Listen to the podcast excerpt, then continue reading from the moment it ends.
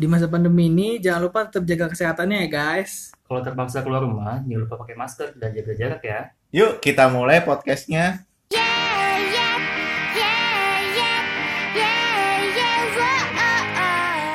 Halo guys. Halo guys, halo.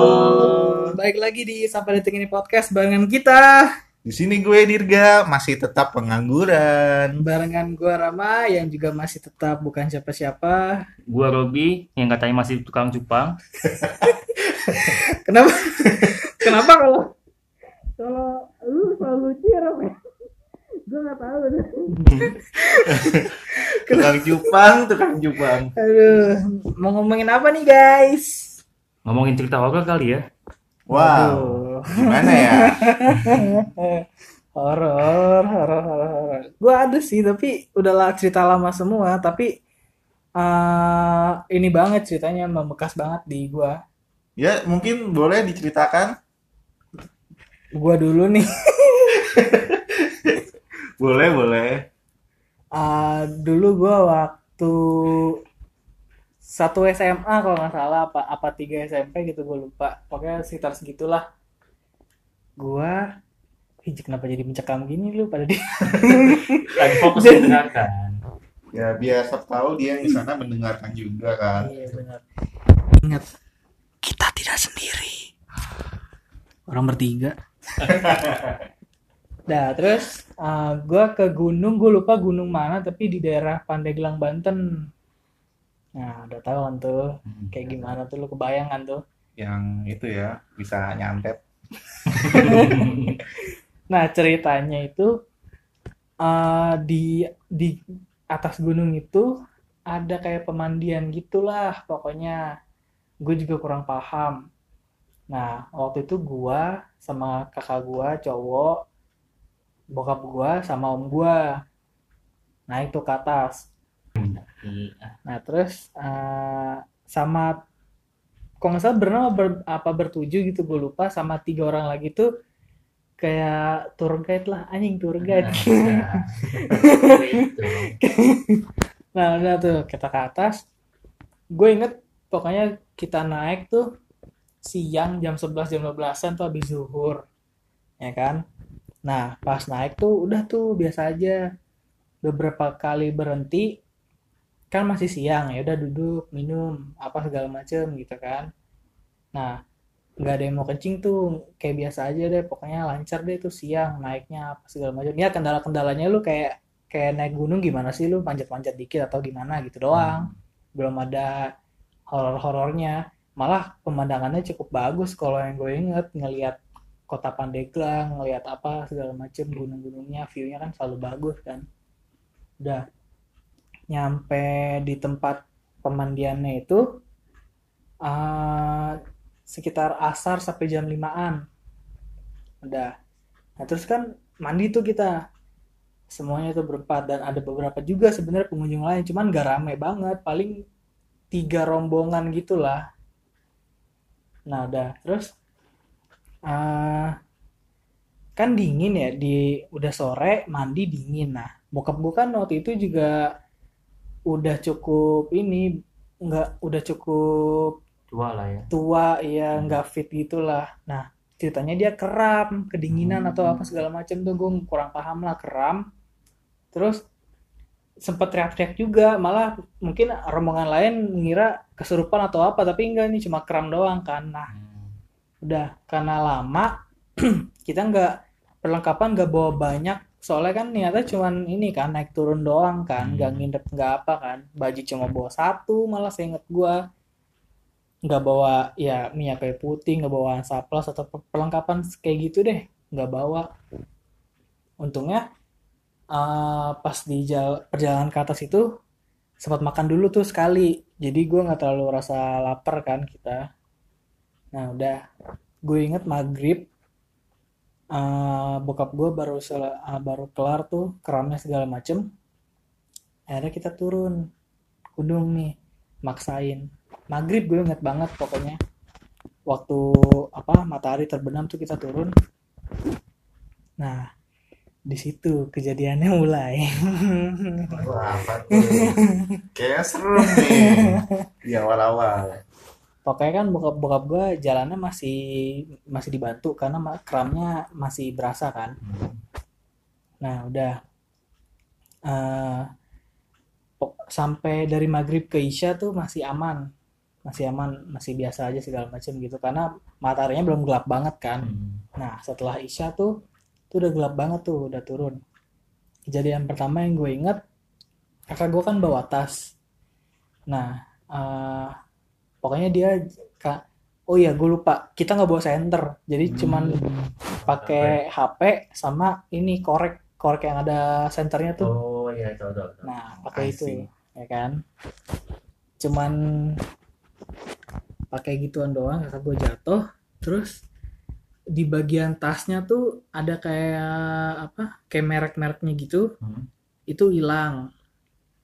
Terus eh, setelah jatuh, dia tuh jatuh padahal di tanah yang eh, cukup landai Hmm. dan dia dia dia ini bukan gue nggak ngerasain sih tapi menurut dia dia kayak ada yang dorong gitu Hmm. ya kan Ada orang nggak di belakang? ada cuman ng- ngapain dia juga dia dorong gitu Ya kali aja iseng. ya oke oke itu masih masih bisa diperdebatkan ya kan Hmm. nah terus eh gue pokoknya gue udah nggak nggak ngeliat jam berapa terus gue pengen kencing. Nah karena gue orangnya nggak terlalu peka jadi gue pas udah kencing gue temenin om gue ya udah biasa aja gitu kan. Tapi om gue tuh kayaknya ada yang kayak kayak ngejagain apa sesuatu gitu gue kurang paham lah. Nah udah. Terus eh, kejadian yang kedua jadi gue inget eh, waktu gua waktu kita naik kita lewat de, eh, lewat sini juga Hmm. terus ada kayak tempat duduk dari kayu gitu gede Hmm. di tempat sini misalnya di di daerah di sebelah kiri misalnya sebelah Hmm, kiri Tempat kayu itu tempat apa? tempat duduk tempat Tempat duduk duduk. dari kayu Di gitu tempat singgah gitu. iya kayak tempat singgah bukan tempat singgah tapi kayak gimana ya jelasinnya ya kayak istirahat lah. tempat beristirahat nih tapi kayak Hmm, alam yang buat iya kayak gitu nah pas gue lewat situ gue yakin banget soalnya gue nanya sama om gue tadi kita lewat sini kan kan om ya? Iya lewat sini. Terus eh, tapi tempat yang tempat duduk yang kayu gitu nggak ada. Hmm. tapi ya gue yakin banget orang gue gue waktu naik gue dudukin di situ gue gue duduk gue istirahat segala macam. Tapi pas gue turun tuh nggak ada. Dan gue udah pastiin lagi ke kakak gue tadi kita lewat sini kan ya? Iya dan itu nggak ada nggak tahu tuh ke mana atau apa. Soalnya nggak mungkin dipindahin kalau feeling gue terus udah. Nah terus ah, itu udah tengah malam. Ah, kali ini gue ngerasain banget kayak kita tuh pas turun ditontonin anjir. Dito- ditontonin. Tapi gue gue jadi bahan tontonan sama mereka gitu. Tapi gue nggak karena gue orang yang kurang peka gue nggak terlalu ini sampai akhirnya pas mau di bawah pas udah mau nyampe dan gue nyampe bawah itu tuh mau subuh sekitar jam 4 jadi gue dari naik dari jam 12 sa- hitunglah dari jam 12 sampai jam 5 sedangkan gue turun dari jam 6 sampai jam 4 Gila. sampai kayak gitu gue nah terus ah pas udah mau turun again kakak gue mau ini kayak ada apa namanya ah, jejak. Kayak ada orang lari tapi deketin lu tuh terus ada suara rumputnya gitu. Gimana sih? Hmm, iya, iya, iya. gitu. Oh, mungkin itu lagi ada orang ngepron kali guys. Nah, tapi setelah itu kakak gua ini ketarik. Ininya apa dianya ketarik sama ada om gue juga kan. Terus om gue kayak teriak-teriak gitu. Udah sih gua pengalaman paling horor gue itu sih gua kayak karena gua orang yang gak terlalu peka tapi itu kayak gitu aja mungkin kalau lu yang bisa ngeliat atau apa lu mungkin udah nangis-nangis kali kayak gitu. Kalau dari dari gue sih paling sisanya ya gitu doang mimpi atau ngelihat sekelibat sekelibat karena gue orang gue orangnya gak bisa ngelihat sih nggak tahu kenapa. Dan gue berani berani aja gue sebenarnya. Jadinya ya gitu. Kalau gue sih lebih pas umur gue 4 tahun ya kan kakek gue meninggal tuh. Terus kayak gue dimasukin mimpinya dia. Bilang le tolong ambilin tasbih kakek. Di mana kakek? Di atas kulkas. Oh iya gitu kan. Terus itu masih di dalam mimpi gue tuh. Nggak tahu kenapa pas paginya gue dicari nggak ada katanya. Pas umur gue 4 tahun tuh. Dicari dari malam sampai subuh nggak ada gue katanya Elunya hilang. gue hilang. Elunya ke mana ingatnya? nanti dulu. Pokoknya dalam mimpi itu gue masih tolong tolong ambilin tasbih kakek gue kan. Gue inget banget gue jalan kan keluar. Nih kek tasbihnya tahu-tahu gue di kuburan kan. Nganterin tasbihnya Lu nggak nyadar. nggak nyadar. Kayak ini tasbihnya ayo ya udah leh makasih ya. Temenin kakek di sini yuk. Kita ngobrol nggak tahu kenapa pas bangun-bangun loh kok dikuburin kakek beneran? Oh, jadi lu apa tidur sambil jalan ceritanya. ceritanya gitu tapi gue gak nyadar. Tapi itu malam. malam. Abis tahlilan kan gue tidur duluan tuh ya jam 12an lah ya. Selesai tahlilan gue mimpi kayak gitu. Orang udah pada sepi rumah dikunci nggak tahu kenapa gue bisa keluar Anjir, ajaib. Sleepwalking berarti ya. Iya. Sleepwalking. Tahu juga tuh. terus orang-orang baru nyadar pas di jam 3 kayak ada orang jebol pintu Jam 3 pagi. jam 3 pagi Wah. Maling kali. taunya gua. Lu maling ya? lah kan lu 4 tahun kan waktu itu kan. umur 4 tahun Kok kuat banget. Ya nggak tahu. Kan dalam mimpi gua itu kayak gitu. Oke, terus? Orang-orang rumah bingung mau nyari ke mana gua? Sampai dikira gue nyemplung ke sumur kan? Disanturin. Oh nggak ada nih? Nggak ada nggak ada. Seumur kan kebetulan di belakang rumah kakek gue tuh ada sumur. Di mana? Sukoharjo mbak. Oh, jauh. Sukoharjo. Deket lah. Bisa kita touring ke situ nanti. lu ke Bandungnya skip. Ya, terus terus terus. akhirnya bapak gua inisiatif coba kita ke kuburan siapa tahu ada di sana bener aja dong gue lagi tidur di kuburan Gila lu. Pakai baju kan? pakai baju Nggak nggak pocong gitu kan? enggak Lu nyadar nggak pas jalan ke sana? enggak kan gue lagi mimpi ceritanya Lu ngerasanya lu lagi mimpi lagi kan? mimpi hmm. Padahal lu sebenarnya lu jalan mungkin. iya tapi gue gak nyadar pasti Itu jam berapa kalau lu ingat? Gue Kejadian. tidurnya jam 12 nggak tahu tuh Tengah malam berarti pokoknya intinya tengah malam. Katanya lu baru aja meninggal iya meninggalnya jam 6 sore jam 6 sore, jam malamnya tahl di tahlilan, Mhm. terus lu tidur, terus kejadian ini. Hmm. Cepet juga ya. Untung lu nggak diajak pulang lu. kalau gue gak ditemuin bakal ajak pulang katanya sih orang Jawa percayanya kayak gitu Oke. Lumayan mengerikan. bayangin umur 4 SD loh kayak gitu terus terus ada lagi nggak? udah sih itu doang yang paling serem mah Kata lu ini pernah apa ada kejadian di puncak, puncak ya puncak. Ceritain lah, ceritain. puncak lumayan sih tapi nggak terlalu serem kayak tadi Ya gimana? puncak tuh kan di Sebut villanya sebut tuh, Eh, jangan. tapi nggak laku vilanya jangan. Atau nggak mungkin lu bisa jadi duta vilanya nanti. Kuncen. Iya. kan kita rombongan ya SMA satu mobil ke sana bertujuh Hmm. di Batuan Villa cowok-cewek nggak boleh satu kamar.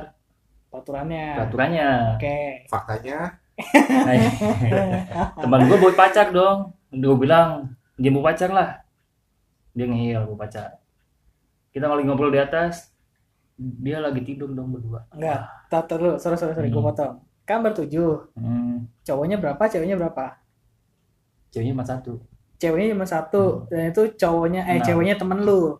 enggak pacar teman gua Iya, ceweknya temen lu kan. hmm. Oke. Terus eh, pas mau tidur, lu ngegap sendiri dia tiduran di atas gitu berdua. iya Oke lanjut. terus kejadiannya sekitar jam satu lah malam satu pagi Iya. Ya, itu udah pagi. Ah, ah, Oke, oke. bisa bisa. Oke. Oke, lanjut. Tiba-tiba kayak di ini kan kayak ada lukisan itu. Tiba-tiba jatuh dong. Dah, jatuh. Di kamar. enggak di ruang tamu. Oh, di ruang tamu. Oke. gue kira apa ya? Ini jatuh. Jatuh. Terus kayak pintu kebuka sendiri. Buka Kebuka. Kenceng. kencang sampai bentuk tembok gitu. Dar. oh udah ada maling kan. Kita turun pas kita turun wah anjing taunya lagi duaan. Kan gue bilang. Oh, di bawah. di bawah. Hmm, di bawah mereka. Udah dikasih tahu nggak boleh berduaan di kamar. Mereka berhubungan badan dong. Terus terus? Oke. penunggu villa itu nggak terima. Kayak lu udah dikasih tahu kayak gitu masih kayak gitu juga kan goblok kayak langsung lah dikirimin kayak jin-jinnya gitu lah. Jin-jin seperti apa tuh bisa lu lebih ini enggak Enggak, tapi eh, itu dikirimin sama ka- karena misalnya yang yang punya villa udah nentuin peraturannya kayak gitu atau emang emang penunggu villa itu oh emang penunggu villa itu. Mm-mm. Oke. penunggu villa itu serangan keduanya adalah ulat bulu wow Buat dulu. coba lu pikirin deh jaket yang lu pakai selama dia perjalanan ke puncak kan harusnya udah nggak ada ulat bulu dong tiba-tiba semua jaket yang kita pakai ada ulat bulunya Di dalam? tuh?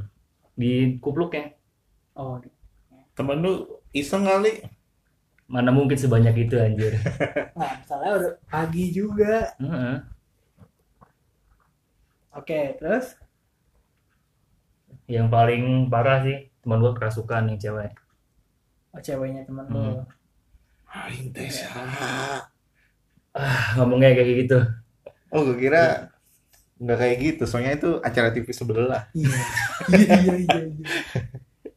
dia pokoknya ngomong pakai bahasa Sunda intinya. Kalian sudah saya peringatin jangan kayak gini. Kalian kayak gini. Terima resikonya. Saya akan ambil wanita ini. Kayak gitu intinya. Oke. serem dong berarti ya. Terus ceweknya waktu itu gimana tuh hampir lewat sih. Lewat gimana? Hampir meninggal.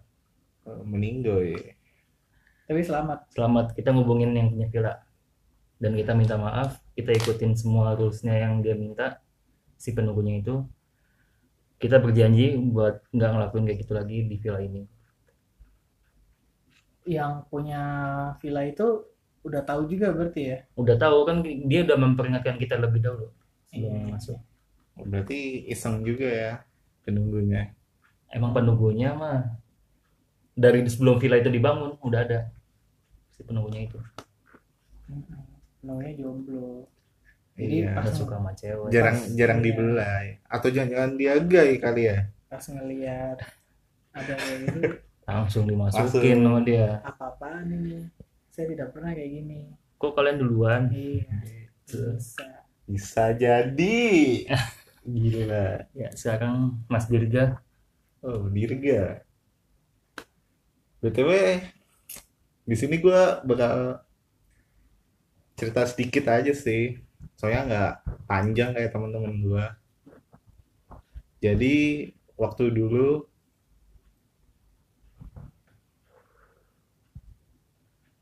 temen gua ada yang punya pegangan gitulah di situ dia nunjukin kayak keris kecil gitu.